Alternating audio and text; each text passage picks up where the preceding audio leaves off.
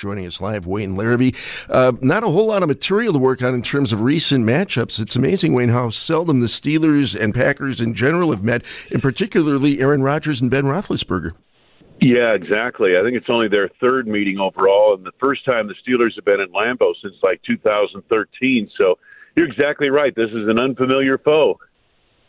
Wayne, what's your read on the Steelers early on in this season? They've had some offensive struggles, but defensively, defensively they've got a whole heck of a lot of talent. What sort of football team do you view this as uh, in the early proceedings of this season?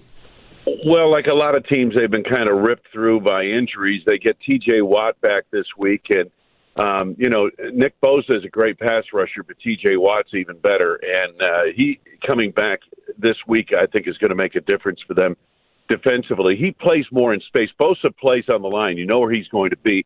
Um, TJ, you know, he's more a space player, and so he's harder to get to and reach uh, in terms of blocking. But um, this is still a very good Steelers defense. It's just that they haven't had the, the uh, complement from the offense that supports a good defense. Yeah, everybody thought that last week was going to be the acid test for that Packers offensive line, makeshift, reshuffled, all that injury plagued and all that business. But this week could be just as bad with T.J. Watt disrupting the proceedings.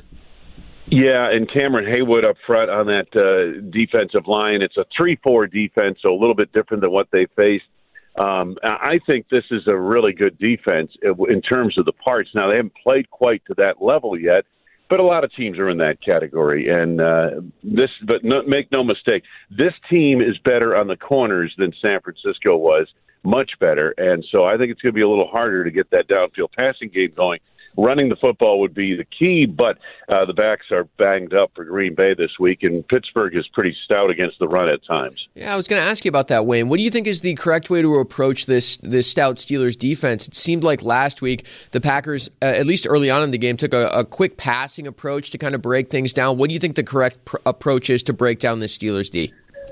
Well, more of the same. I mean, I think that's the way the Packers probably have to play now with Aaron Rodgers, especially. He's he's much better at a quick passing game, uh, that type of thing, because he's so good at reading and reacting to what the defense is doing, um, and, and I think that's a big part of it.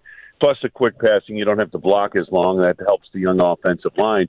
Uh, I think, though, it's central. And again, the running game wasn't what I would call real productive in San Francisco, but it was repped to the point where it was productive in that they only averaged four yards a running play. I think their longest run was 12 yards, but nonetheless, they invested heavily in the ground game with 25 carries. I think you have to do the same thing here. It may not be um, lights out productive, but it's something that gives the defense a little more territory to cover. Yeah, and it makes them, yeah, it gives them something to think about. They have to at least respect the run, even though you're not gashing them maybe the way you want to. Wayne Larrivee, voice of the Packers, joining us on Packers Insiders on WTMJ.